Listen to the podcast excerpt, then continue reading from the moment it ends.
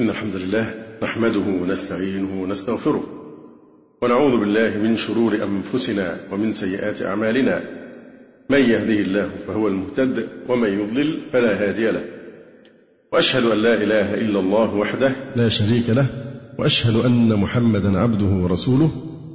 اللهم صل على محمد النبي وأزواجه أمهات المؤمنين وذريته وأهل بيته.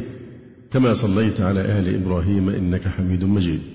أما بعد فكنا قد شرعنا منذ زمن في سلسلة شبهات حول الإسلام وتفنيد هذه الشبهات شبهة شبهة على وجه التفصيل. وبدأنا بأشهر هذه الشبه وأكثرها ذيوعا وانتشارا مما يردده أعداء الله وأعداء رسوله وأعداء دين الإسلام. وألا وهي شبهة أن الإسلام انتشر بالسيف وأنه لولا أن المسلمين الأوائل أكرهوا الشعوب على الدخول في الإسلام تحت وطأة وقهر وإكراه السيف لما انتشر الإسلام هذا الانتشار. وكنا ناقشنا بعض المحاور في هذه القضية بشيء من التفصيل وتبقى أشياء نسبيا قليلة فإن شاء الله تعالى نعاود هذه السلسلة ونستكملها. ناقشنا أولا حتى نراجع ما تقدم من قبل قضية أن الدين عند الله الإسلام وناقشنا أو وضحنا مفهوم معنى أمة محمد صلى الله عليه وآله وسلم وأن كلمة أمة محمد لها معنيان أو استعمالان. أمة محمد إما يقصد بها أمة الدعوة وإما يقصد بها أمة الإجابة. فأمة محمد بمعنى الأمة التي أمة الإجابة هم الذين دعاهم النبي صلى الله عليه وسلم إلى الإسلام فدخلوا في الإسلام فأصبحوا من أمة محمد أي المتبعين له صلى الله عليه وآله وسلم هم المسلمون. هناك مفهوم آخر أوسع لأمة محمد يذكرنا برسالة كل نبي كل نبي كان يبعث إلى أمته ويقول لهم يا قومي إني رسول الله إليكم يا قومي كذا. فقوم نوح قوم عاد قوم هود أو أمة هود أو نوح أو عيسى أو كذا. أما منذ أن بعث رسول الله محمد صلى الله عليه وسلم إلى الناس كافة إلى الجن وإلى الإنس. فأمة محمد كل من دب على هذه الأرض منذ نزل الوحي إلى قيام الساعة. هذه أمة محمد. هؤلاء جميعا ينتمون إلى أمة محمد أو قوم محمد بمعنى أنهم مخاطبون بهذه الرسالة وأن محمدا أرسل إليهم ليبلغهم هذا الدين ويقيم عليهم حجة الله ليهلك من هلك عن بينة ويحيى من حي عن بينة. لكن بما أنه هو خاتم الأنبياء صلى الله عليه وسلم ولا نبي بعده فإن أمته تقوم مقامه في تبليغ هذه الرسالة وإقامة الحجة على العالمين. فالذين يقومون بوظيفته بعد انتقاله إلى الرفيق الأعلى صلى الله عليه وسلم هم علماء الأمة ودعاتها. ولذلك قال صلى الله عليه وسلم إن العلماء ورثة الأنبياء في تبليغ الرسالة ونقل هذا العلم. ولذلك سميت هذه الأمة الوسط أمة يعني العدول. وكذلك جعلناكم أمة وسطا عدولا أخيارا. لتكونوا شهداء على الناس ويكون الرسول عليكم شهيدا. كيف تشهد الأمة على الناس وهي لم تبلغهم الرسالة؟ لابد أن يكون للأمة بعد وفاة نبيها صلى الله عليه وسلم دور متعين عليها أن تبلغ الإسلام إلى العالمين وتحمل رسالة الإسلام إلى العالمين. فمن أجاب فقد سعد ونجا وفاز ومن أعرض فقد قامت عليه حجة الله. والله عز وجل تكفل بأنه بقوله تعالى وما كنا معذبين حتى نبعث رسولا. فالمقصود هنا حتى تقام عليه الحجة الرسالية بأن تبلغ هذه يعني الرسالة. فمن ذلك المنطلق لابد أن ننظر إلى جميع أنواع البشر. منذ بعث رسول الله صلى الله عليه وسلم إلى قيام الساعة أن هؤلاء كلهم من أمة محمد صلى الله عليه وآله وسلم. يعني أوباما بوتين مش عارف كل هذه الأسماء من يعني رؤوس الكفر والطواغيت كل هؤلاء جميعا هم من أمة محمد. بمعنى أنهم مسؤولون عن رسالته ومخاطبون بها وسوف آه، يعني يخلدون في جهنم إذا ماتوا ولم آه، يستجيبوا لها. هذه عقيدة راسخة لابد أن تكون ثابتة في قلب كل آه، مسلم. أيضا ناقشنا فكرة الإسلام العالمي وليس السلام العالمي. لأن السلام العالمي أكذوبة. أكذوبة. ما يدعى إليه من البشرية. ممكن تجتمع على يعني مفاهيم معينة تفرضها بقى الهيئات الدولية أو الأمم المتحدة أو كذا بالغصب وبالإكراه. هذا كله كما نرى تعامل بمقاييس مزدوجة وعدوان وظلم كثير جدا من هذه الهيئات. فالحقيقة هي أن هذه الأرض التي هي ملك الله لا يمكن أن يرضى الله عن الناس فيها إلا إذا شاع فيها الإسلام العالمي الذي هو الدين الوحيد العالمي. دين الوحيد أما النصرانية نفسها موسى عليه السلام كان كل يعني كان كل نبي يبعث إلى قومه خاصة. ومن خصائص نبينا صلى الله عليه وسلم التي لا يشركه فيها أحد غيره من الأنبياء والمرسلين أنه بعث إلى الناس كافة. فلذلك ال يعني ال الإسلام هو الدين الوحيد الذي له حق التبشير والدعوة إليه على مستوى كل الأمم الأرض. حتى النصرانية لا يوجد أي دليل على الإطلاق وهي أصلا غير مؤهلة. كل هذه الأديان اليهودية أو النصرانية كانت مناسبة لشعوب معينة ذوي طبائع معينة. ولذلك نجد مثلا كيف نرى كيف إن موسى عليه السلام عانى مع بني إسرائيل وكانت الشريعة أحيانا تأتي بأحكام لمعاقبتهم فتحرم عليهم أشياء عقوبة لهم على عنادهم وتجبرهم وطغيانهم.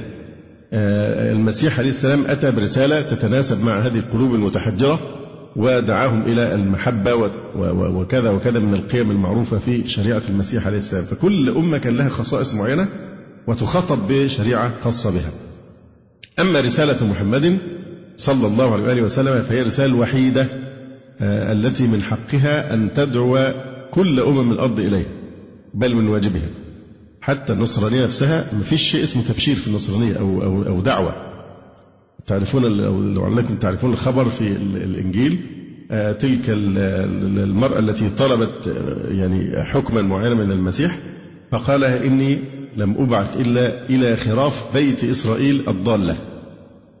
كما قال تعالى ورسولا إلى بني إسرائيل. فكل نبي كان يبعث إلى قومه خاصة. ولا يوجد على الإطلاق نص في الإنجيل يعني يوجب على الحواريين أو غيرهم أن ينشروا المسيحية خارج بني إسرائيل. لأن كانت هذه الدعوة مع تجاوز من كلمة مسيحية طبعا لأن رسالة المسيحية الإسلام. ورسولا إلى بني إسرائيل. واضح؟ إلا ما حصل بعد ذلك من شاؤول اليهودي الذي تنصر بعد ذلك وادعى إن في إلهام جاله أو قال له إيه؟ كرزوا الأمم باسم كذا وكذا وكذا من هذا الثالوث المزعوم. وهو الذي ادعى عن طريق الإلهام الشيطاني إنه كلف بنشر المسيحية في كل الأرض. لكن عند التدقيق في الحقيقة أن النصرانية ليس من حقها ولا هي تحمل مقومات الدين العالمي. يعني إذا أخضعت النصرانية كشريعة. فضلا طبعا عن عقيدة منافية للفطرة بعد تحريفها ما في كلام أنها غير صالحة والعالم كله الآن ينفر من هذا الدين. هذه حقيقة ما ينكرها أحد. يعني ما يحصل من بعض المنصرين كزكريا بطرس وغيره دي يعني بيقولوا حلاوة الروح يعني. خلاص هذا دين يلفظ أنفاسه الأخير. وبالتالي محاولة التشبث بالحياة. لكن في الحقيقة الفطرة والتاريخ والسنن كلها داست على هذه العقيدة وتجاوزتها. والأمم كلها في جميع أنحاء الأرض تشهد إقبالا منقطع النظير على الدخول في دين الإسلام. لا نريد أن نفصل الآن في هذا الموضوع لكن نحن نراجع فقط الأفكار التي ناقشناها من قبل. فالحقيقة هي أن الله سبحانه وتعالى خلق هذه البشرية ليسود فيها الإسلام العالمي وليس السلام العالمي لأنه باختصار شديد أكذوبة ولن تقع. ناقشنا أيضا الفرق بين الإسلام وبين العولمة. ناقشنا أيضا خصائص الرسالة الخاتمة وهي رسالة محمد صلى الله عليه وسلم وكيف أنها تحمل كل مقومات البقاء. خصائص الرسالة الخاتمة رسالة محمد عليه الصلاة والسلام تحمل كل مقومات البقاء والواقع أيضا هو أقوى شاهد على أنها الرسالة الخاتمة وأنها الرسالة الوحيدة التي تصلح لأن يتوحد البشر جميعا عليها. ناقشنا أيضا فكرة أن سيادة الإسلام هي ضرورة تاريخية حتمية تاريخية وضرورة تاريخية لأنه لا ينصف البشر ولا يحقق بينهم العدل والمساواة والحرية بمعناها الصحيح. وكل هذه القيم التي تشقى البشرية في البحث عنها لا يمكن أن ينصلح حال البشرية إلا بأن يكون الإسلام هو الحاكم وهو المهيمن. ورأينا ذلك في التطبيق الواقعي كيف أن المسلمين لما ملكوا ملأوا الدنيا عدلا وسماحة ورحمة حتى مع المخلفين كيف أن لما بيختل هذا النظام ويكون العلو إنهم إن يظهروا عليكم لا يرقبوا فيكم إلا ولا ذمة. وهذا هو الواقع الذي نراه في أنحاء الدنيا يعني كلها. ناقشنا أيضا فكرة حاجة البشرية إلى الإسلام. أن البشرية محتاجة تماما إلى إرسال الإسلام كما كانت من قبل وأنه لن يصلح حالها إلا الإسلام. ناقشنا أيضا فكرة أن أعظم حقوق الإنسان لهؤلاء الذين يتشدقون بحقوق الإنسان ويتخذونها ذريعة لإذلال الأمم وقهرها في هذا العصر الحقيقة أنهم لو فقهوا لعلموا أن أعظم حق من حقوق الإنسان على الإطلاق هو أن يمكن من الاطلاع على حقيقة دين الإسلام. بدون تشويه. لماذا؟ لأن في شيء أخطر من قضية إن آمنت بها تسعد في الدارين وإن كفرت بها تشقى في الدارين وتخلد في جهنم إلى أبد الأباد بلا انقطاع. في قضية أخطر من هذا؟ فمن حيث أثرها هي أخطر قضية في حق كل إنسان. فأعظم حق من حقوق الإنسان هو أن أن ألا يحال بينه وبين الاطلاع على هذا الدين كما أنزله الله بدون تشويه وبدون تحريف وبدون صد عن سبيل الله كما يفعل أعداء الإنسانية الذين يحاولون دائما تشويه الإسلام لصرف الناس عنه. وناقشت من قبل فكرة شوش تسد أو شوش تصد. شوش حتى لا ينجذب الناس إلى دين الإسلام. فأعظم حق من حقوق أي إنسان وهو حر بعد ذلك. فمن شاء فليؤمن ومن شاء فليكفر. لكن من حقه أن يأخذ فرصة ليطلع على هذا الدين كما أنزله الله. فبالتالي كل من يشوه الإسلام و يعني يحمل الحملات عليه ليصد الناس عنه فهو من مجرمي الحرب أو هو مجرم في حق البشرية في حق الإنسانية. لماذا؟ لأنه يسيء إلى هذا هذا البشرية البشرية التي يشوه الإسلام في نظرها. أعظم إساءة يمكن أن توجه إلى الإنسان. حرمانه من سعادة الدنيا وسعادة الآخرة. فمن ثم أعظم حق من حقوق الإنسان في من خلال عقيدة الإسلام هو أن يمكن مش بيقول أن هو يدخل لأنه لا إكراه في الدين. هو حر. لكن لابد أولا من إيه؟ من حقه أن يصل إليه الدين كما أنزله الله. لا كما يحصل الآن من هؤلاء الذين يصدون عن سبيل الله من إطلاق الشبهات كما نرى ونسمع وتشويه الإسلام بكل وسيلة ممكنة. بحيث إن اللي بيحصل إن يعني أحد عوامل انتشار الإسلام الآن رغم الحملات الغربية بالذات على دين الإسلام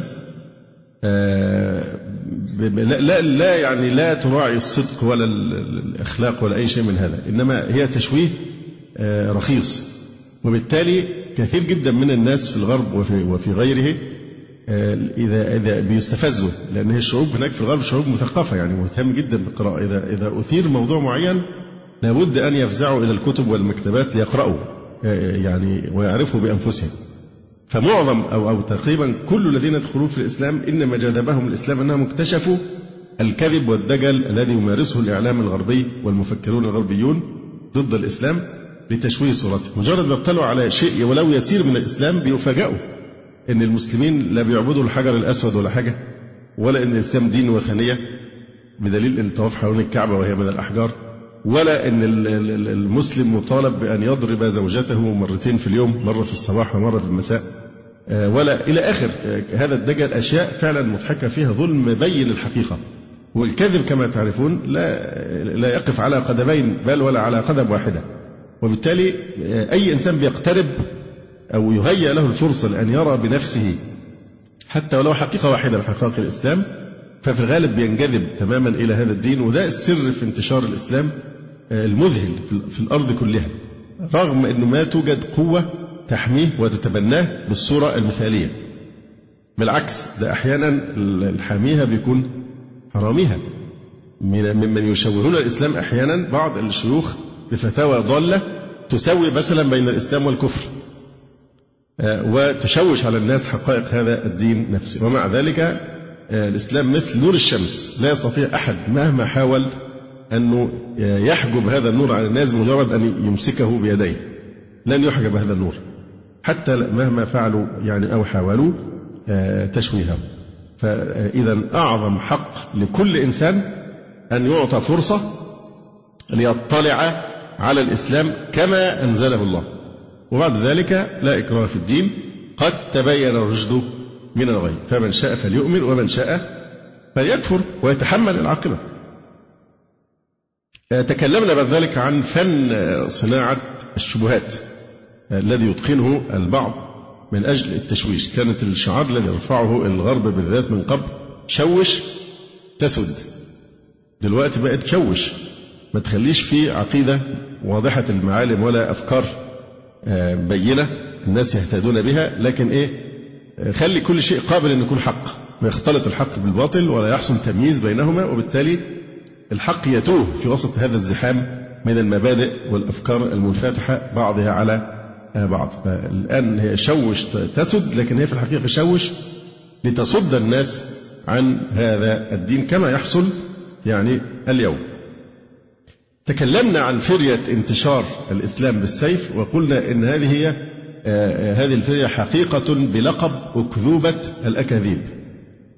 أكذوبة الأكاذيب. أي إنسان مثقف أو مطلع حتى لو غير مسلم وعنده شيء من الإنصاف سوف يقطع إذا درس القضية بحيادية وموضوعية أن آه، أكذوبة الأكاذيب التي يرددها المزورون والدجالون من المنصرين هي قولهم إن الإسلام انتشر بالسيف. أما النصرانية فقد انتشرت بالمحبة والتسامح. الحقيقة أن الكذب هنا في الجانبين. فلا الإسلام انتشر بالسيف ولا يمكن أن ينتشر بالسيف. ولا النصرانية عرفت المحبة والتسامح في انتشارها بالعكس تماما. فهذه حيلة إسقاطية معروفة رمتني بدائها وانسلت. فالإسلام أصلا لا يعترف ولا يعتد بإسلام المكره. لو أن رجلا أكره تحت السيف على الدخول في الإسلام فالشريعة لا تعترف بإسلامه ولا يعتبر مسلما. لماذا؟ لأنه دخل مكرها. والله عز وجل يقول لا إكراه في الدين. فإيمان المكره إيمان باطل غير معتد به ولا ينبني عليه أي أثر لأنه مكره. فأم فالإسلام آه، لم يمارس القهر على الناس لدخولهم في الدين. الإسلام فقط أراد أن يزيل السلطة أو الجيوش التي تقف حائلا دون تبليغ هذا النور إلى العالمين. بيدخلوا البلاد بيخيروهم بين ثلاث خيارات.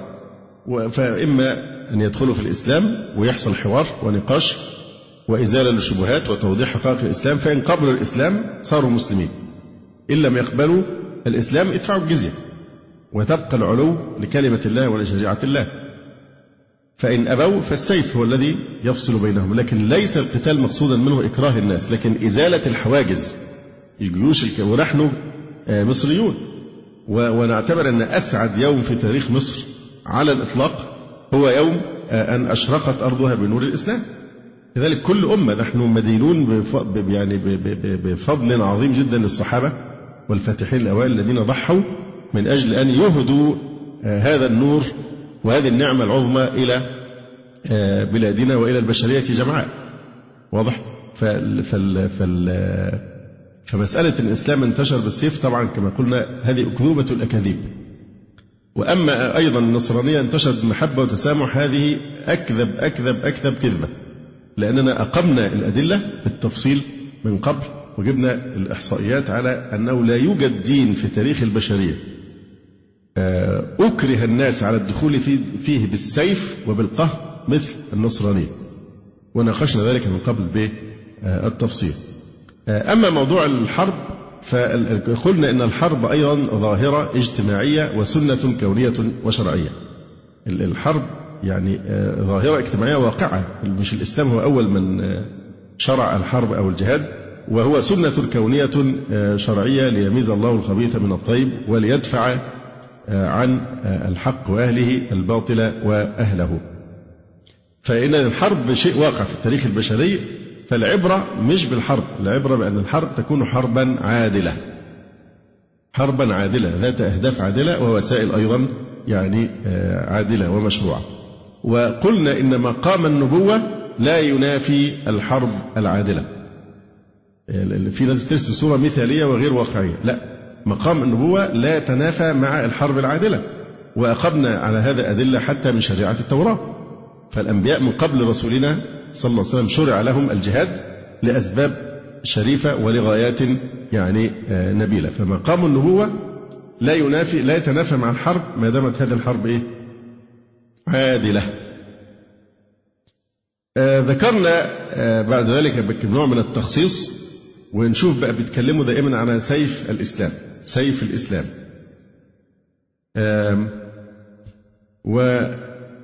وذكرنا سيوفا أخرى غير سيف الإسلام. رأينا بالتفصيل سيف التوراة. سيف التوراة بين المبدأ والتطبيق. سيف التوراة كمبدأ الشريعة الشريعة التوراتية أو اليهودية شرع فيها الجهاد. لكن نشوف التطبيق العملي. ماذا آه، فعل اليهود بغيرهم عن طريق سيف التوراة؟ كم أراقوا من دماء كم قهروا الأحكام الشديدة جدا في التنكيل بالمهزومين. آه، وناقشنا هذا من قبل. وطبعا أي حاجة نستدل فيها بالتوراة فهي بالتالي تلزم من؟ تلزم النصارى. ما يقدرش ينفلتوا منها لماذا؟ لأن النصارى آه، يؤمنون بالتوراة ويؤمنون أيضا بالإنجيل ومجموع الكتابين يسمى عندهم الكتاب المقدس. الإنجيل ثم التوراة ثم الإنجيل فهم قطعا يؤمنون بالتوراة. وبالتالي ما دام هناك جهاد في شريعة التوراة فأيضا يلزم النصارى بشريعة إيه؟ آه، التوراة ومشروعية يعني الجهاد.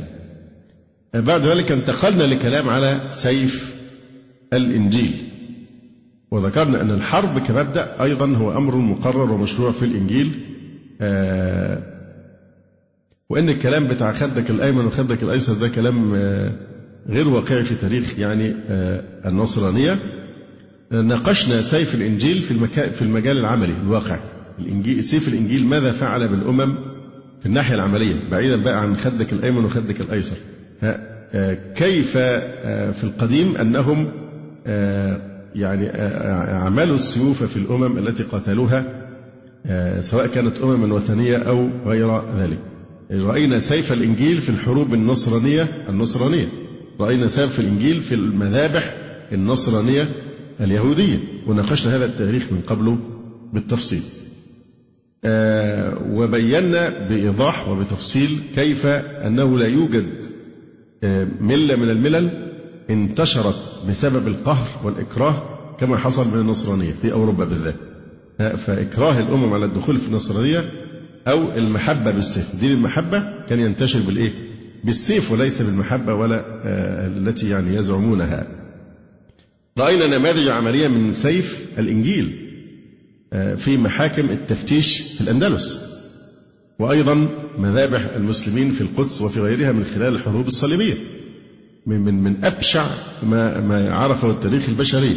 وإن كنا لم نفصل في هاتين النقطتين إن شاء الله سنفصل فيهما فيما بعد. آه، رأينا سيف التتار. طيب آه، الناس اللي بتقول الإسلام انتشر بالسيف ما هو واحد واحد من اثنين إما أنه ملحد وثني آه، كالشيوعيين مثلا وإما أنهم كتابيون فإن كانوا كتابيين فيعني إيه آه تاريخ الكتابيين سواء يهود أو نصارى في المذابح والقتل وقهر الأمم وإذلالها وتعذيبها وغير ذلك أشرنا إليه بالتفصيل. بقي قسم هو الوثني. آه وصدرنا الكلام آه على أو أو الجانب الملحد يعني على آه، الشيوعية الملحدة. وما الذي ذاقته البشرية من سيف الشيوعية؟ يعني الملحدة.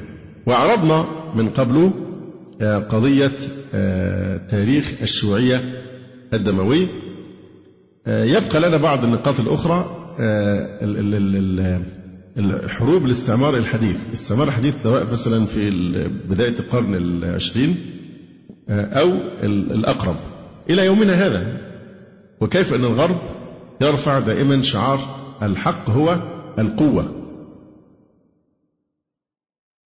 الحق هو القوة. يعني ما, ما دام معي قوة فأنا على حق. أفرض ما أريد. وهذا هو المنطق الذي يجسده سلوك أمريكا الآن في العالم كله وذيولها في أوروبا. كلهم يطبقون هذا المبدأ. Might is right. يعني إيه؟ المايت هي القوة هو ده الحق. فما دمت قويا لازم أبقى على الحق. وأفرض ما أعتقده على الآخرين شاءوا أم أبوا. فأيضا من المحاور التي لابد أن نتناولها أيضا كيف أن حصل اقتران ما كان يذكر الاستعمار إلا ويكون معه شيء كظله أو كتوأمه وهو الإيه؟ التنصير. التنصير. ها؟ الإنجيل في يد والسلاح في يد. فكان التنصير دائما يقترن بالاستعمار ووحشيته في بلاد المسلمين. وكيف أن التنصير مع الاستعمار كان يستعمل أساليب غير أخلاقية من أجل قهر يعني هذه الأمم. ده تاريخ طبعا عشناه في بلادنا الإسلامية آه، على يد الاستعمار الغربي سواء الاستعمار الهولندي أو الإنجليزي أو الفرنسي أو غير آه، ذلك. دي هذه المحاور العامة التي تتعلق بالقضية. رأينا أن نلخصها لأنه يعني طال العهد آه، بها.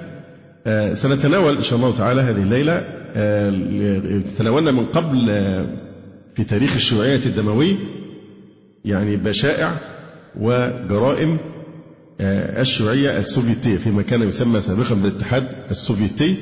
وماذا فعلوا بالأمم؟ وماذا فعلوا أيضا بالذات بالمسلمين في سبيل إكراههم على الدخول في آه، إلحادهم وكفرهم؟ هذا ناقشناه بالتفصيل من قبل. آه، هذا المساء نتناول الشيوعية الصينية. للأسف الشديد يعني عدو لدود. للمسلمين وما زالت يداه تقطر بدماء المسلمين في الأوريجون آه، اللي هم الإيجور أقصد الإيجور في تركستان الشرقية. آه، مذابح مستمرة واضطهاد شنيع سرقت مننا تركستان دي أصلا بلد مسلمة. آه، فتحت في عهد عثمان بن عفان رضي الله تعالى عنه. فهي بلاد مسلمة. يعني حتى الآن هي نسبة المسلمين فيهم 95% مسلمين ومضطهدين اضطهادا شديدا. ف آه، فنصف تركستان الشرقية سرقتها الصين احتلتها وتركستان الغربية سرقتها روسيا واحتلتها. فهي بلاد إسلامية محتلة فهي فلسطين بس في صورة في صورة أخرى في الشرق وليست فلسطين آه، هنا في بلاد الشام. آه، الصينيون الذين أسسوا دي طبعا أنا البحث هنا ملخص من موضوع التاريخ الدموي للشيوعية. دكتور فاتح كوجمان باحث اجتماعي تركي. آه، ويمكن أن ترجعوا إليه هو أكيد موجود على النت. تاريخ الشيوعية الدموي في هيئة فيديوهات. فيديوهات موجودة. مع تصوير يعني لكل هذه الأحداث التي تحكى في تصوير وثائق مسجلة لهذه المذابح وهذه الجرائم. آه، آه، الصينيون الذين أسسوا إحدى أقدم الحضارات في التاريخ عاشوا حياة اجتماعية منعزلة. وحافظوا بذلك على عاداتهم وثقافاتهم على مدى العصور. ولم تبدأ الصين على الانفتاح على العالم الخارجي إلا في القرن التاسع عشر عندما دخلها الأوروبيون وعلى رأسهم الإنكليز. كان دخول الأوروبيين لأهداف تجارية ولكن ما لبثوا أن بدأوا بإدخال ثقافتهم إليها. وولجت الأفكار الغربية التي حملتها ثقافتهم إلى الصين. وكانت نظرية التطور إحدى هذه الأفكار التي دخلت بقوة إلى الصين. تمت ترجمة كتاب أصل الأنواع لداروين عام 1895 إلى الصينية. يعني كتاب ترجم بعد صدوره في إنجلترا بستة وثلاثين عاما. وما هي إلا فترة وجيزة؟ حتى طارت شهرة هذا الكتاب في أوساط المثقفين الصينيين. إلى جانب كتاب داروين انتشرت في الصين كتب أخرى ممن يدعمون آراءه من منظري التطور. وكانت وكان توماس هاكسلي من أكثر أنصاره حماسة حتى لقب لشدة حماسته بكلب حراسة داروين. كذلك فرانسيس جالتون أحد قادة العنصرية ومؤسس أفكار آه، آه، أرجيني وهو ابن خال داروين. وظهرت أسماء أخرى مثل آه، هيلبرت سبنسر أو بنرا الاجتماعي الدارويني. ذلك الذي أسقط نظرية داروين على العلوم الاجتماعية. والجانب المشترك بين أفكار, أفكار هؤلاء هو اعتقادهم بأن الكائنات. دي عقيدة وعقيدة ضالة ومنحرفة وفيها أشد إهانة يمكن أن توجه إلى الإنسانية. ومع ذلك قاتلوا لنشر هذه العقيدة وذبحوا آه، الملايين. مش الآلاف. لما نتكلم عن الشيوعية ما بنستعملش آلاف خالص. الشيوعية بالذات ملايين. ورأينا رأينا من قبل في روسيا ستالين وغيره كم من الملايين التي قتلت في سبيل آه، نشر الشيوعية فالجانب المشترك بين أفكار هؤلاء هو اعتقادهم بأن الكائنات والإنسان في صراع دائم. في صراع دائم مع ما يسمونه الطبيعة وبين الكائنات. في دائما إيه؟ آه يعني صراع. ونتيجة لهذا الصراع والجدل يحدث التطور. ويتفقون على إنكار الخالق سبحانه وتعالى والإيمان بأن الإنسان وجد نتيجة المصادفة وأنه نوع من الحيوانات. دي حاجة غير قابلة للنقاش. الإنسان حيوان. فبينما أفسد داروين في الناحية البيولوجية من نظرية التطور المزورة الكاذبة آه، كان فرويد في الجهة الأخرى أيضا يتعامل مع الإنسان على أنه إيه؟ حيوان. ولا ليس هناك من دافع في كل آه، حركاته وتوجهاته سوى الشهوة. فهم يزعمون آه، أو يتفقون على إنكار الخالق وعلى الإيمان بأن الإنسان وجد نتيجة المصادفة وأنه نوع من الحيوانات ولن يسأل من قبل الله عما يفعل لماذا؟ لأنه لا إله والحياة مادة في زعمه انتشرت أفكار داروين بهذا الشكل في المجتمع الصيني كما حدث في البلدان الأخرى مما أدى إلى اضطرابات ومناقشات وفوضى جماعية في مختلف أنحاء الصين. وسمت الداروينية تاريخ الصين في القرن العشرين بسمات وآثار واضحة حتى أن عالم التاريخ المعروف في جامعة هارفارد جيمس ريفي بايوس ألف كتابا بعنوان تشارلز داروين والصين يتناول فيه هذا الموضوع. وبناء على ما قال روس فقد أثرت الداروينية تأثيرا عميقا في المثقفين الصينيين حيث وجهتهم إلى ما أسموه بالنظرية الثورية. وبهذا فقد هيأت أرضية خصبة لانتشار الشيوعية. والرجل الذي حدد معالم هذا التغير الدارويني هو ماو تسي تونغ. تشكلت عقيدة ماو السياسية خلال سن دراسته مع بداية سنة آه، عشرين وتسعمائة وألف ميلادية. حيث كان أكبر أستاذ له هو شاون داكسي آه، ده أكبر أستاذ لموتسي. تونغ كان هو السكرتير العام للحزب الشيوعي الذي تعرف عليه في مدينة شنغهاي وكان أكثر ما يميز داكسي هو أنه دارويني حتى العظم. إلى درجة أن أطروحاته في الجامعة كان موضوعها كان موضوعها نظرية التطور لداروين. وأخذ ماو منه الماركسية والداروينية. وقد اعترف ماو بذلك في مذكراته فيما بعد. يقول لم أتأثر بأحد قدر ما تأثرت به. اشتهر الشاب ماو داخل الحزب الشيوعي في فترة قصيرة واعتبارا من النصف الثاني من عام 1920 بدأ بإدارة قيادة الحزب. بدأ الثوار الشيوعيون بزعامة ماو حربا داخلية طويلة الأمد ضد الحكومة بقيادة شينج شينج. هي أسامي الجماعة الصينيين بتبقى غريبة شوية. شينج شينج. وكان هذا الأخير بدوره قد تأثر بالداروينية. ولكن الفرق بينهما هو كون ماو شيوعيا إلا أن الآخر كان فاشيا. اتفقت قوات ماو وقوات شينج على هدنة مؤقتة ضد الاحتلال الياباني خلال الحرب العالمية الثانية. ومع نهاية الحرب عاد للصراع فيما بينهما.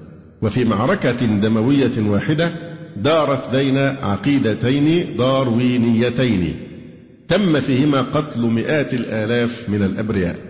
وفي عام 1949 وصلت قوات ماو إلى العاصمة بكين ورفع في سماء بكين علم الحزب الشيوعي الذي كان يرمز إلى بداية عهد أصعب مما كان عليه الصينيون من فوضى في الماضي القريب. بدأ ماو حكمه باستعراض كبير حيث تجمعت أعداد كبيرة في ميدان تينن من آه واحتفلوا بقدوم الشيوعية تحت الألوية الحمراء. أما ماو فقد كان آه يبذل لهم وعود الشيوعية آه بصوته الحاد المخيف. وقريبا جدا سيكون كثير من الذين يصفقون له بحماس هدفا لوحشيته تحت جنح الظلام كانت المخابرات بتاعته لما تشوف البرلمان والاجتماعات والحاجات دي أما يلاقوا واحد مش بيسقف مش بيبادر بالتصفيق بيتاخر شوية في التصفيق آه على طول يعدم. يلقطون ده كان فيه حماس لذلك كانوا ينافقون الناس كانت تنافقه وتسارع بالتصفيق. ونفس الناس دي فترة ويكون إيه؟ يقتلها. يعني كان من الناس المتوحشين جدا ماو تسي تونج آه، يقول هنا تحت عنوان الوحشية تحت جنح الظلام في السنوات الأولى كان النظام الشيوعي في الصين يميل إلى الاتحاد السوفيتي كأكبر مؤيد له. وكان دكتاتور موسكو ستالين آه، بيديه المدرجتين بالدماء صديقا شخصيا لماو. كما أن ماو كان موافقا له في الرأي لدرجة أن ماو كان يظهر إلى جانب ستالين في استعراضاته الجوية. وكانت باكورة العمل المشترك للديكتاتوري للديكتاتوريين الشيوعيين في كوريا. الاثنين اتفقوا في كوريا سنة خمسين بعد انقلاب ماو بسنة واحدة فقط. خلال هجوم مفاجئ قامت به كوريا الشمالية الشيوعية وبتأييد من الصين والاتحاد السوفيتي لكي تحتل كوريا الجنوبية.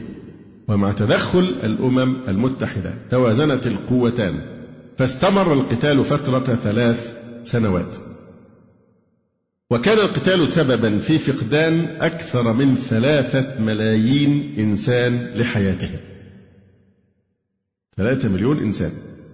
وكان تدخل الجيش الأحمر الصيني مباشرة في القتال عن طريق كوريا الشمالية. أما الاتحاد السوفيتي فكان يقدم الأسلحة والعتاد.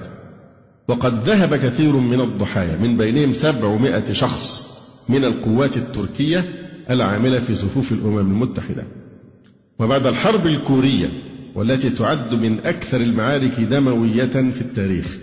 ركز ماو على الشؤون الداخلية للصين. وكثيرا ما تحدث إلى مواطنيه في خطابات كان يسمعها عشرات الملايين من الصينيين عبر مكبرات الصوت. حيث كان يقول إن الماركسية واللينينية هي الطريق الوحيد أمامنا وكثيرا ما كان يعيدهم بالنهضة الصناعية. أراد ماو وبدون رحمة كصاحبه ستالين أن يطبق برنامجا اشتراكيا.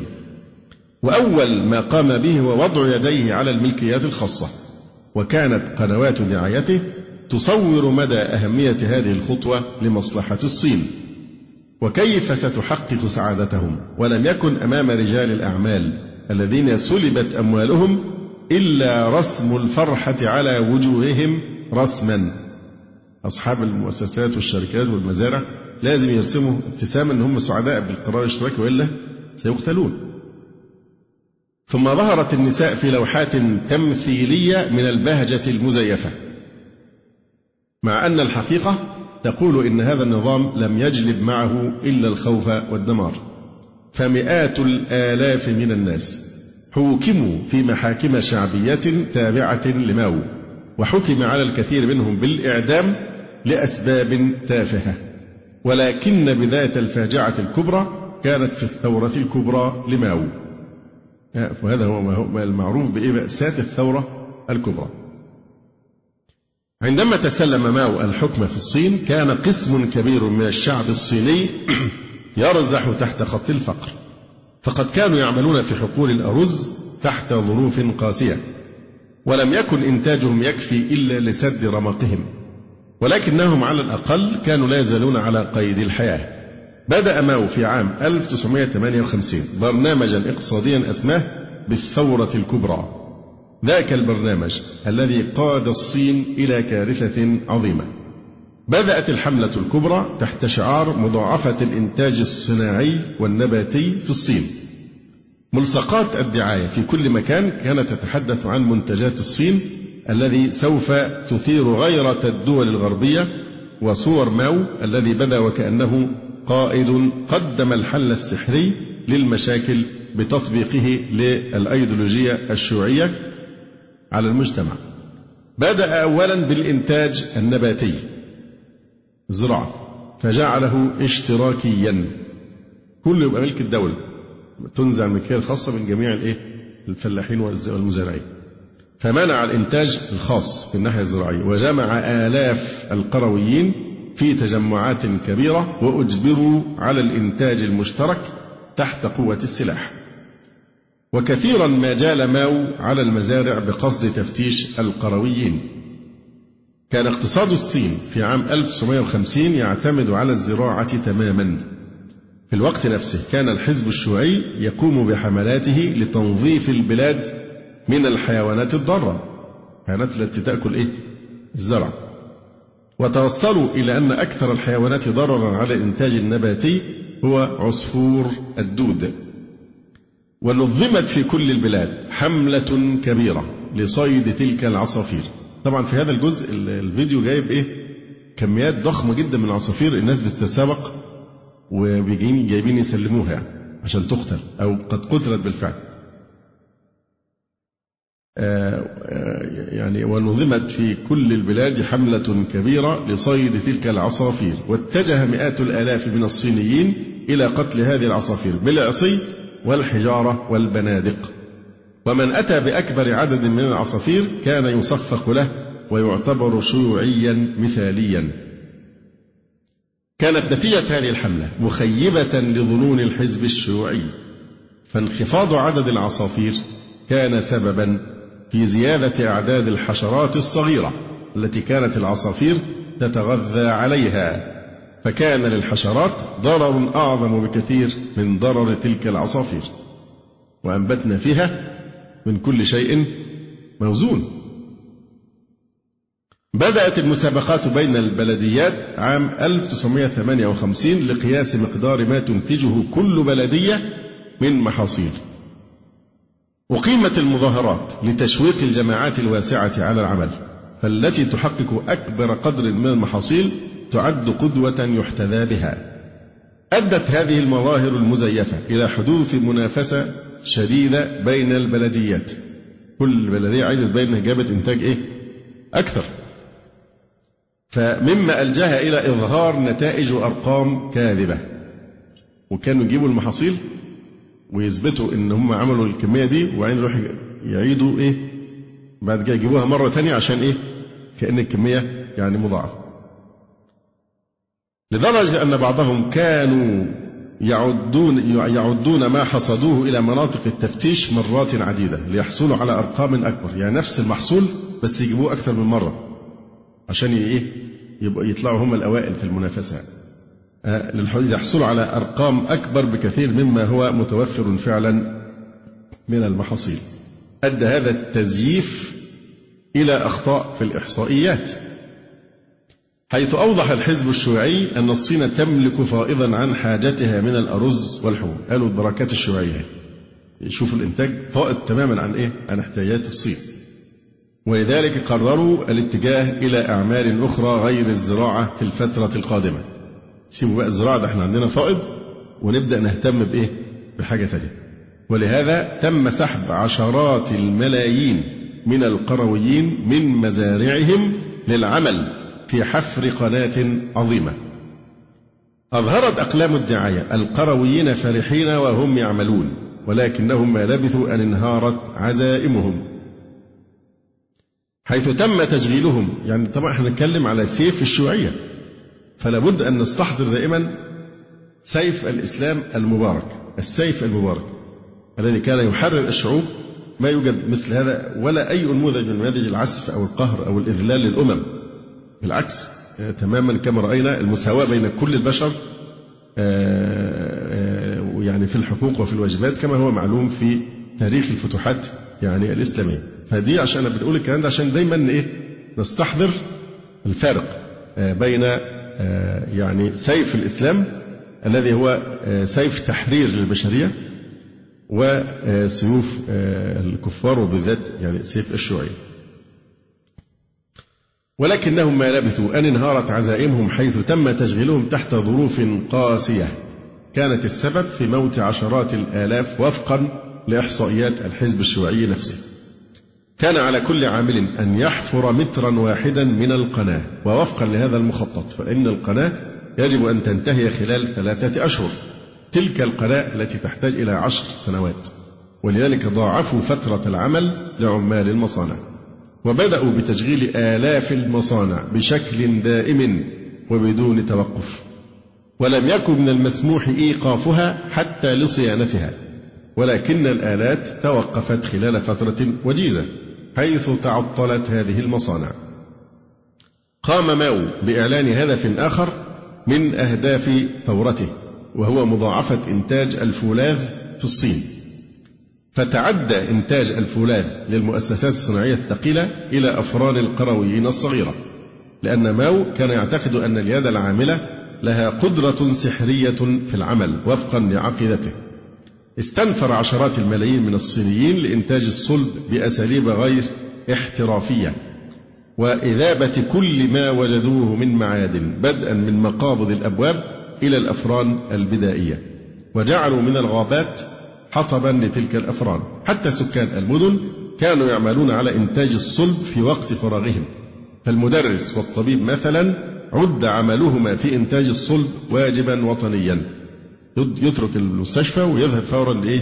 للواجب الوطني في إنتاج الصلب. إلا أن هذه الحملة كانت غير منطقية فقد كان الصينيون ينتجون الصلب فقط دون التفكير في أية آلة مفيدة. والأدهى من ذلك أن الصلب الذي أنتج كان منخفض الجودة ولم يكن يفيد في صناعة أي شيء. ظهرت أبعاد هذه المأساة في عام 1959 فبينما كان القرويون يسحبون لصناعة الصلب وحفر القناة أهملت الزراعة استنادا للإحصائيات والأرقام المزيفة التي تظهر زيادة الإنتاج. والحصيلة نقص حاد في المحاصيل. ذلك النقص الذي ظهر خلال أشهر قليلة. وزاد الجفاف الحالة سوءا. حصل جفاف شديد فزود المأساة. ظهر ذلك في عام 1960 حيث هجمت مجاعة مخيفة. تعد من المجاعات الكبرى في تاريخ البشرية حيث حصدت المجاعة. خلال هذا بسبب تهور الإدارة الشيوعية حصدت خلال عامين فقط أكثر من أربعين مليون إنسان. في خلال سنتين بسبب المجاعة أربعين مليون إنسان. زي ما قلنا إحنا الشيء يعني الشيوعية بالذات بنتكلم بملايين دايما. بالملايين. 40 مليون إنسان في خلال سنتين من المجاعة. وتحولت ثورة ماو الكبرى إلى كارثة ومأساة كبرى. وما زال أمامنا حقيقة أخرى علينا إيضاحها وهي أن أفعال وأقوال الأنظمة الشيوعية كانت غير منطقية أبدا في التفكير والتنفيذ.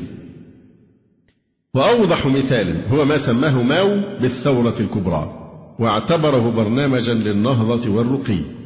لا الحملة الكبرى ولا الأيديولوجية الشيوعية بقوالبها الجامدة يمكن أن تتفق مع الحياة الواقعية بأي شكل من الأشكال. اتضح لنا أن أصحاب النظريات الشيوعية أمثال ماركس ولينين وماو والذين يظهرون أن نظرياتهم منطقية وفكرية. ما هي إلا تفاهات فارغة. حيث آمن الشيوعيون بعقيدة خاطئة حاولوا تطبيقها على المجتمع بالقوة مما أدى إلى مآس كبيرة للإنسانية فحق فيهم قوله تعالى وكذلك جعلنا في كل قرية أكابر مجرميها ليمكروا فيها. لم يكن السبب الوحيد للمجاعات آه للثورة الكبرى هو السياسة السخيفة للحزب الشيوعي. فقد رأى ماو وأنصاره في التجويع نوعا من العقوبة يعني هو ماو كان بينظر للجوع والمجاعات إن ده شيء مفيد ولذا هيضطر الناس للإيمان بالإيه؟ بالشيوعيه. فأكثر المناطق تضررا من المجاعة كانت المدن والقرى التي لم تظهر طاعة كافية للشيوعيه. فقال خلاص خلي المجاعات إيه؟ تأدبهم عشان يعرفوا إن مفيش حل غير الشيوعيه. وكما حدث في روسيا الستالينية تم جمع المحاصيل من تلك المناطق عمدا وخبئت في مستودعات وحكم على القرويين بالموت جوعا عن سبق علم وتصميم. يتضح بجلاء أن هذه القسوة الشديدة لدى شيوعي الصين كانت النتيجة الطبيعية لنظريتهم القائمة على نظرتهم للبشرية. دي نقطة خطيرة. جدا جدا جدا. يعني أسوأ شيء في النظرية الشيوعية عموما وفي السياسة الشيوعية هي هذه الفكرة. وانتبهوا لهذا أيضا لتدركوا من الذي يكرم البشرية تكريم الإنسان في الإسلام. يقول هذه القسوة الشديدة لدى شيوعي الصين كانت النتيجة الطبيعية لنظريتهم القائمة. على نظرتهم للبشرية. فماو مثل نظريه لينين وستالين. كانوا جميعهم يعتبرون الناس انواعا من الحيوانات. ولا يقيمون لهم أي وزن. وهذا ليس بمستغرب. على رجل نشأ وترعرع على الفلسفة الداروينية فاعتنقها. وقد أوضح ماو بدقة سبب هذه الوحشية حيث قال أساس الاشتراكية الصينية يرتبط بداروين ونظرية التطور. وضح أستاذ التاريخ في جامعة هارفارد جيمس فري هاوس فلسفة ماو الداروينية فقال أفكار ماو كانت خليطا بين الداروينية وتناقضاتها.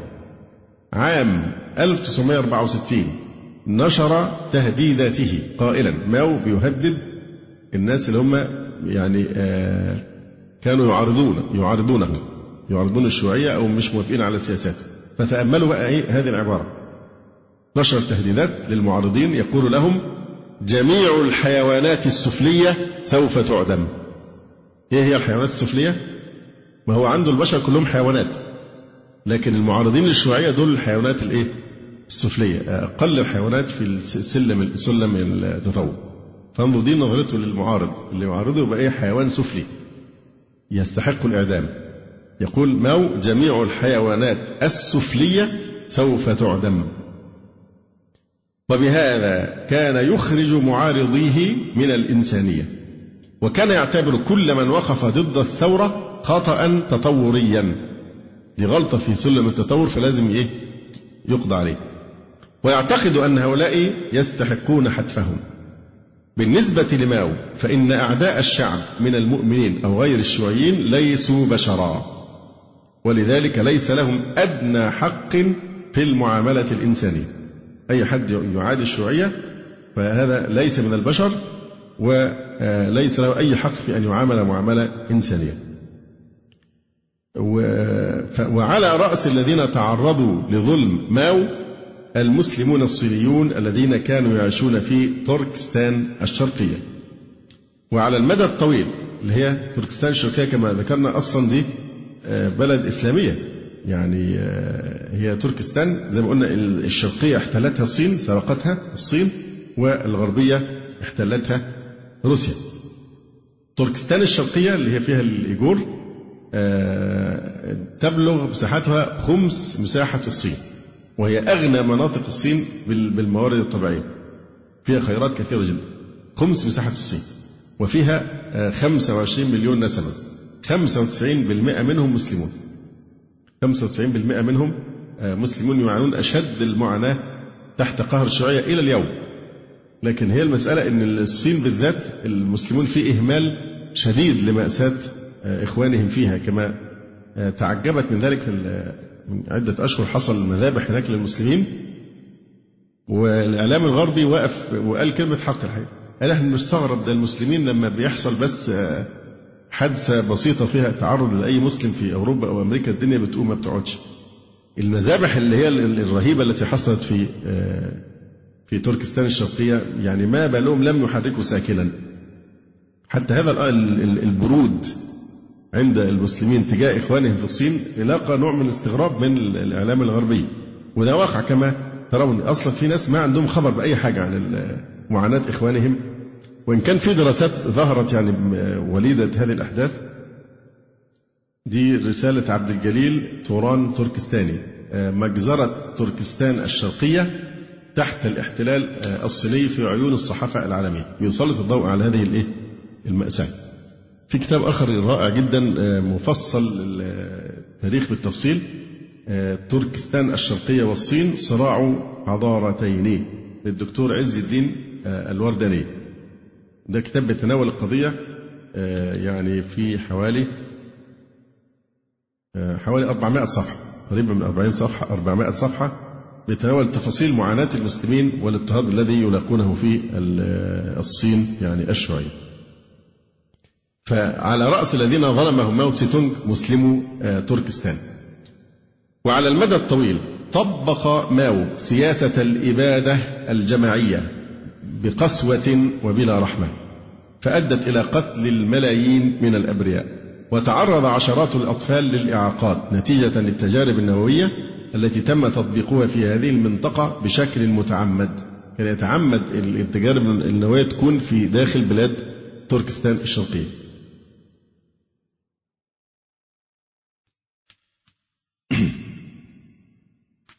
ما بين عامي 1949 إلى 1975 تم قتل 26 مليون مسلم صيني. ما هو بالملايين؟ مع الشيوعية بالذات الملايين. لأن حيوانات بيعدموا حيوانات سفلية. ما بين 1949 إلى 1975 تم قتل 26 مليون مسلم صيني وهم الأتراك المغول بشتى الأساليب. منذ عام 1964 تم تطبيق 46 تجربة نووية في تركستان الشرقية ومات جراء ذلك 210 ألف مسلم. في عام 49 كانت نسبة المسلمين في تركستان الشرقية 75% وبسبب الإبادة الجماعية انخفضت لتصبح 35% انسحب ماو هنا بيتكلم عن الثورة الثقافية. وجرائمها. انسحب ماو بعد فشله في الثورة الكبرى من الساحة السياسية وانغلق على نفسه في عزلة تاركا إدارة الدولة لبيروقراطيين سياسيين أكثر معرفة منه. وعاد الصينيون إلى حياتهم الطبيعية نوعا ما وتنفسوا الصعداء. كان ماو يخطط لجرائم جديدة. معتقدا أن فشل الثورة الكبرى كان بسبب عدم وصول العقيدة الشيوعية بالشكل الكافي إلى الناس. الفشل اللي فات لأن إحنا العقيدة لم تنتشر الشيوعية بشكل كاف إلى الناس. وقد طبع أنصاره ملايين النسخ من الكتاب الأحمر الذي يتضمن خطاباته. وعاد ماو ثانيا إلى الساحة في النصف الثاني من الستينيات وعرف بالزعيم الكبير. ثم قام باستعراض نشاطاته في مسابقة للسباحة نظمها على طرف نهر رينكس بدأ ماو بتطبيق وتنفيذ البرنامج الأيديولوجي له أولا على الفن الكلاسيكي الصيني حيث أراد إيصال أسس الشيوعية التي تتضمن القسوة والمعارك إلى أذهان الناس عن طريق الأوبرا. وكان من السهل قراءة آثار الشيوعية المجنونة في وجوه الممثلين الذين غسلت أدمغتهم بتعاليم ماو. قالوا مثلا الشعارات يجب على الشيوعي المثالي أن يتبع الحزب لتأمين السعادة الأبدية للشعب آه، سنكسر سلاسل الألف سنة. كانت زيار ماو للأوبرا أعظم شرف لهؤلاء الأنصار المتعصبين. بدأ ماو حملته الثانية عام 1966 حسب قوله وجاءت ثورة العمال الثقافية الكبرى وأعادت الحيوية إلى الدعوة لماو في جميع أنحاء الصين. كان ماو يعتقد أن النشاط الذي خططه سيؤثر في الأذهان الشابة بسهولة أكثر. حفظ الأطفال في مدارسهم الكتاب الأحمر. وكتبت شعارات ماو على الجدران. وعلقت صوره في كل مكان. اللجان في كل مكان. آه، وعبرت الملصقات عن أنه فوق مستوى البشر. تعاملوا معاه لأنه هو كائن فوق مستوى البشر. آه، عناصر القوة الثورة الثقافية هذه كانوا من الطلبة الشباب الذين سموا بالحرس الأحمر. في شهر أغسطس عام 66 تجمع أكثر من مليون جندي من الحرس الأحمر ممن غسلت أدمغتهم بأفكار ماو في ميدان تيننمن ممن كانوا يتنازعون لرؤية ماو. وقد دم دفع فتاة صغيرة إلى ماو لمصافحتها ليصافحها ماو تسيتون ورغم عدم مبالاته بها. يعني فعلا في الصورة هو مش مهتم هي صفحته خلاص كده بالقدر يعني. فهذه الوقفة إن إيد البنت دي لمست إيد ماو تسيتونج وصافحته فإن هذه الواقعة كانت مهمة للفتاة ولأصدقائها. فقد كان الجميع يتقاتلون. للمس تلك اليد الصغيرة التي صافحها ماو تسي تونج وجايبين برضه صور البنت والناس بتتقاتل عشان إيه؟ تلمس إيديها. يعني إن الإيد دي لمست إيد ماو. فهو في مثل مع القط واللي بيخنقوا حاجة زي كده. أرسل ماو هؤلاء الشباب بأدمغتهم المغسولة إلى المجتمع تحت شعار من حقنا العصيان. فقاموا بإنحاء المدرسين في مدارسهم. كان عصابات زي زي حاجة كده قريبة مننا. ينزلوا كده بالهمجية لجان ثورية بقى. ويدخلوا مدارس يطردوا المدرسين و والموظفين وأصحاب السلطة اللجان الشعبية بقى. وقاموا بإنحاء المدرسين في مدارسهم والموظفين في دوائرهم وأصحاب السلطة من مراكزهم حتى أن هؤلاء المتمردين قاموا باعتقال اليوشك رئيس الدولة حيث أهانوه وتهكموا به. كان بالإمكان اتهام أي شخص في أي موقع وبدون أي ذنب بحجة أنه غير شيوعي. ويكفي ذلك الاتهام للإلقاء به إلى الشارع وإهانته أمام الناس كأن يوضع على رأسه أشياء تقلل من شأنه أو يعلق في رقبته لافتة مهينة. وجايبين صور تسجيلية؟ للإهانة لأساتذة الجامعة والمسؤولين وكذا تعرض الكثير من الناس للتعذيب والضرب الشديدين بل وقتل كثير منهم في حفلات إعدام جماعية. كان من حق الحرس الأحمر ضرب وإهانة آبائهم وأمهاتهم أيضا. وأن يوقفوا أي شخص في الطريق ويسألوه عن مقاطع من الكتاب الأحمر. ومن لا يعرف يأتيه الجواب بالضرب وغير ذلك. وقد قتل أكثر من مليون إنسان بهذا الشكل. تحدث شاهد عيان عن التعذيب الوحشي الذي تعرض له بعض أساتذة الجامعة خلال فترة الثورة الثقافية تلك.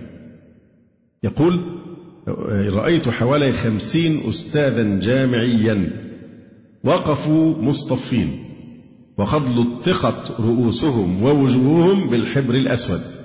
وألبس الجميع بردعة الحمار.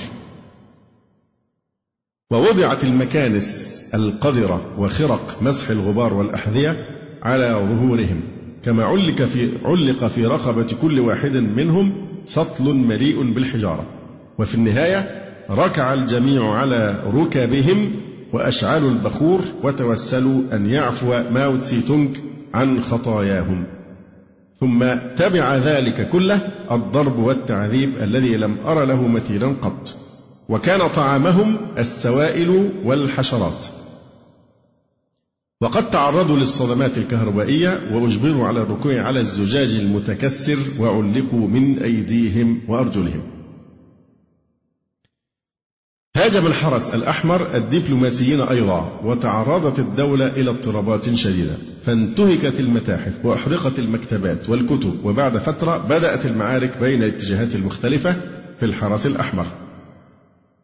وتخربت جراء ذلك كثير من المدارس والمصانع والمشافي. ماو ساق دولة كاملة إلى فوضى عارمة. ولم يتحقق النظام إلا بتدخل الجيش. ونفي أعضاء الحرس الأحمر إلى الحقول ليعملوا فيها مجردين من أي سلطة. انتبهوا بقى للجملة الأخيرة دي. حينما مات ماو في 9 أيلول سنة 1900 1976 كان قد ترك وراءه خمسين مليون جثة. خمسين مليون جثة. قتلها أو تسبب في قتلها ماو بدعوته وبسيف الشيوعية آه، الملحد. ولم ينتهي جنون الثورة الثقافية إلا بموت ماو عام 1976 واستمر تأييد الحزب الشيوعي لماو بدليل الرثاء الذي رثي به. وصور ذلك الدكتاتور بيديه المدرجتين بالدماء كملك علوي وحنطت جثته ووضعت تحت الحراسة. وبقيت عقيدته حية ودام سفك الدماء. تعد ثورة ماو من أسوأ الروايات في تاريخ الشيوعية. إلا أن المثير هنا هو أن أبعاد هذه المأساة تعدت التأثير على بلاد الصين إلى بلاد أخرى. فمع فساد العلاقة الصينية السوفيتية عام 1960 وجدت ثورة ماو أنصارا لها في بلاد مختلفة واعتبرت قدوة تحتلى. تأسست أنظمة تعتمد على مبادئ ماو في كمبوتشا وكوريا وألبانيا وعاش الناس في وحشية لا تتصور تحت حكم هذه الأنظمة. وتحضرنا حكاية عن وحشية نادرة لم يرى لها مثيل في تاريخ البشرية وهي عقول الموت في كمبوتشا. بدأت كمبوتشا تلك الدولة الآسيوية الصغيرة الفقيرة تشعر بأنفاس الشيوعية الباردة سنة 1960 عندما عبرت القوات الفيتنامية الشمالية الشيوعية الحدود إلى كمبوتشيا أثناء حربها مع الولايات المتحدة الأمريكية. ثم سيقت الدولة إلى حرب أهلية عام 1970 وأشعل الثوار الحمر. وهم عصابات الشيوعية الكمبوتشية حربا ضروسا ضد الحكومة المركزية. وكانت الكراهية التي ملأت قلوبهم بادية على وجوهها على وجوههم. وصل الثوار الحمر إلى الحكم بقيادة بول بوت المتأثر بماو. وبعد أن احتلوا العاصمة فوتون أوهي أسفرت هذه الثورة عن الإرهاب الكبير حيث تم إعدام الآلاف من موظفي الدولة في الشوارع. وامتلأت الشوارع بالدبابات وتحت شعار ماو طريق الشيوعية هو القرى. قام الثوار الحمر بسحب جميع سكان المدن إلى القرى تحت أوامر الجنود المسلحين إلى حقول الأرز وهم بحالة يرثى لها من الجوع وأخليت العاصمة خلال أيام من السكان. هذه الحقول التي أفنى الناس حياتهم فيها مقابل قوتهم اليومي تحولت إلى حقول موت مخيفة يعدم فيها الناس لإشباع نهمهم لم ينجو مسلمو كمبوتشا من هذه الوحشية وهم أقلية حيث أمرت إدارة الثوار الحمر بجمع القرآن الكريم وإحراقه وهدم المساجد. تم قتل عشرات الألوف من المسلمين بدون أن يفرقوا بين رجل وطفل وامرأة. أصر النظام الشيوعي على القضاء على نظام الأسرة أيضا إلى جانب إنهاء الدين. فتم تمزيق الأسر وأسست مراكز للحياة الجماعية. حظائر. يعني قالوا أن مفهوم الأسرة ده مفهوم رجعي وبدأت الحظائر. أو معسكرات جماعية آه، ولقن الأطفال في هذه المراكز إنكار أهمية العائلة وأن عليهم أن يحبوا أنكار بدلا من عائلتهم وأنكار ده اسم آخر للحزب الشيوعي. لم تكن هذه الحركات إلا تطبيقا لأفكار ماركس وإنجلز بخصوص الأسرة حيث أشار ماركس وإنجلز إلى أن الإنسان ليس إلا نوعا من الحيوان قد تطور عن القرد. يجب أن يتخلص من مصطلحات الدين والأسرة والأخلاق. أنشأ الثوار الحمر عقول الموت لتطبيق هذا الاعتقاد الباطل لماركس وإنجلز في مجال الحياة. فقد كان من السهل قتل أي شخص من قبل الحراس لأي تهمة بسيطة وكانوا ينفذون القتل عن طريق رصاصات تضرب في الرأس. لكن مع كثرة القتلى الرصاص هيكلفهم فتوفيرا للرصاص كانوا يضعون رؤوس متهميهم في أكناس في أكياس نيل ويتركونهم يموتون خنقا في ذلك البلد الذي يبلغ عددهم عدد سكانه تسعة ملايين نسمة تم قتل ثلاثة ملايين منهم بهذا الشكل الفظيع. وإلى يومنا هذا تعرض عظام وجماجم ضحايا الثوار الحمر في متاحف العاصمة وقد صورهم الثوار الحمر. ومن السهل قراءة الهلع الكبير في وجوه الذين صوروا قبل القتل. هذه هي النتيجة التي أتت بها المادية الشيوعية الإنسانية. فالإنسان الذي ينكر وجود الله ولا يؤمن بالأخلاق التي دعا إليها والذي يعتقد أن الدنيا ليست إلا مكانا للصراع لن يقدم للإنسانية إلا المآسي والشرور والله تعالى يبين سر هذه الحقيقة في قوله عز وجل ظهر الفساد في البر والبحر بما كسبت أيدي الناس ليذيقهم بعض الذي عملوا لعلهم يرجعون. ثم يقول كان العقد السادس أو كان العقد السادس من القرن العشرين أكثر العقود التي انتشرت فيها الشيوعية في العالم. وكان الاتحاد السوفيتي وأوروبا تحت إمرة النظام الشيوعي في موسكو وفي الصين تم تأليه ماو وقبلت أيديولوجيته على أنه طريق الخلاص الوحيد. وكوبا يحكمها نظام كاسترو الشيوعي. وفيلادلفيا كان قائد الثورة الشيوعية يعمل على تنظيم الحروب وقد خيم الخوف من الأنظمة الشيوعية ومن فرق الإرهاب الشيوعية في كثير من البلدان الأفريقية والأسيوية وفي أمريكا اللاتينية. وفي هذا العقد الستينيات تفجرت الأيديولوجية الشيوعية في مكان لم يكن متوقعا أبدا. في صفوف شباب الغرب حيث إن الأيديولوجيا الماركسية بدأت بالانتشار بسرعة. وكان آه، للمفكر آه، أو كان للفكر الماركسي دور مهم في هذا الانتشار حيث أتى بتعريف جديد لأساس الثورة. الذي اعتبره لينين العمال واعتبره ماو القرويين. أما ماركس فاعتبره الشباب. أساس الثورة عند ماركس الشباب. واتفق ماركس في نقطة واحدة تماما مع لينين وماو وهو أن أساس الخلق والتطور هو الصراع والجدل. وفقا للعقيدة الداروينية انتشرت عقيدة ماركس المبنية على مبدأ الصراع في شباب جيل جيل 68 وقام الشباب الإنجليزي بتنظيم مظاهرات احتجاجا على زعيم فيتنام الشمالية وقامت الفرق اليسارية في إيطاليا بالعمليات الإرهابية.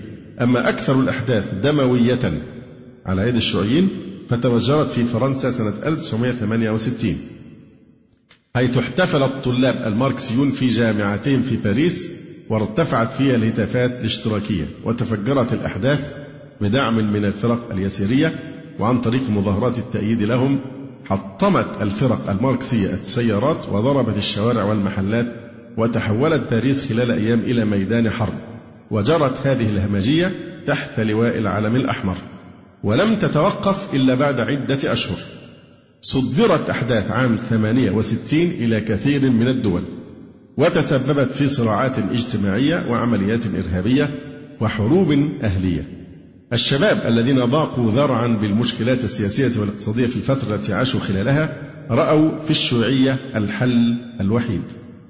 وكان السبب الرئيس الآخر لقبول فكرة الشيوعية تقرير الأنظمة لتعليم فلسفة الإلحاد بكل تفصيلاتها في المدارس. كما أرادت الشيوعية. فنظرية داروين التي كانت مبدأ للشيوعية من وجهة نظر العلوم الطبيعية باعتراف كارل ماركس تدرس في معاهدهم كحقيقة علمية ثابتة. والشبان الذين اعتنقوا اعتقاد داروين أن الإنسان حيوان تطور من خلال مبدأ الصراع سارعوا إلى الفوضى والإرهاب. هكذا هيأت نظرية داروين جوا لنمو الشيوعية في الصين وبنيت السلطة الدموية لماو على هذا المبدأ الأيديولوجي الذي كونته الداروينية كل هذه الوحشية توضح لنا حقيقة مهمة أنها جاءت نتيجة حتمية لوجهة النظر الأيديولوجية الشيوعية التي ترى الإنسان نوعا من الحيوان وتعتقد نشوءه على مبدأ الصراع. ولو انتشرت هذه الفكرة في العالم لسادت الشيوعية أرجاء الدنيا. وكلما وجدت الشيوعية الوسط السياسي والاجتماعي المناسب لها تبدأ بسفك الدماء من جديد. يجب ألا يتهاون في هذا الأمر بانهيار الشيوعية في الاتحاد السوفيتي والكتلة الشيوعية الشرقية القديمة. فالشيوعية خطر على العالم إلى الآن. ذلك لأن المبدأ الأيديولوجي للشيوعية موجود حتى الآن. هذا المبدأ متمثل في الداروينية والمادي والمادية. فبهما استمرت الشيوعية وظلت بلاء على البشرية. فطريق الحل من هذا الوباء هو كشف حقيقة الشيوعية ومبدأها الفلسفي وعلى الرغم من أن الفلسفة الداروينية والمادية ليس لهما أي مستند علمي وهي مردودة بالدلائل العلمية القاطعة إلا أنه يجب كشفهما وكشف كونهما يقدمان لمجتمعات كثيرة على أنها حقائق علمية ويجب أن يؤكد للجميع بأن الإنسان لم يكن يوما ما حيوانا تطور طبقا لمبدأ الصراع. وأن الله تعالى خلق الإنسان في أحسن تقويم منذ أول يوم خلقه وهو ذو عزة وكرامة ويجب أن يعيش وفق الشريعة التي هداه إليها خالقها. ولقد كرمنا بني آدم وحملناهم في البر والبحر ورزقناهم من الطيبات وفضلناهم على كثير ممن خلقنا تفضيلا. وإذا فقه الإنسان هذه الحقيقة ستزول الشيوعية والأيديولوجيات الأخرى التي جاءت للإنسانية بالكوارث. هذا نهاية استعراض التاريخ الدموي آه، للشيوعية آه، بواسطة الدكتور فاتح كوجامان باحث اجتماعي يعني آه، تركي.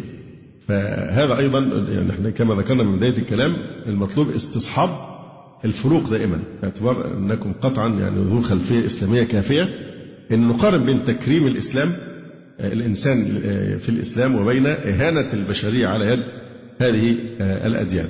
فهذه كانت مقارنة وجيزة وسريعة بين سيف الشيوعية الظالم وبين سيف الإسلام الذي هو سيف الرحمة وسيف التحرير الذي أضاء الدنيا وحرر البشرية ووقع بسببه ما عبر عنه يعني أحد الصحابة حينما سأله رستم قائد جيش الفرس ما جاء بكم؟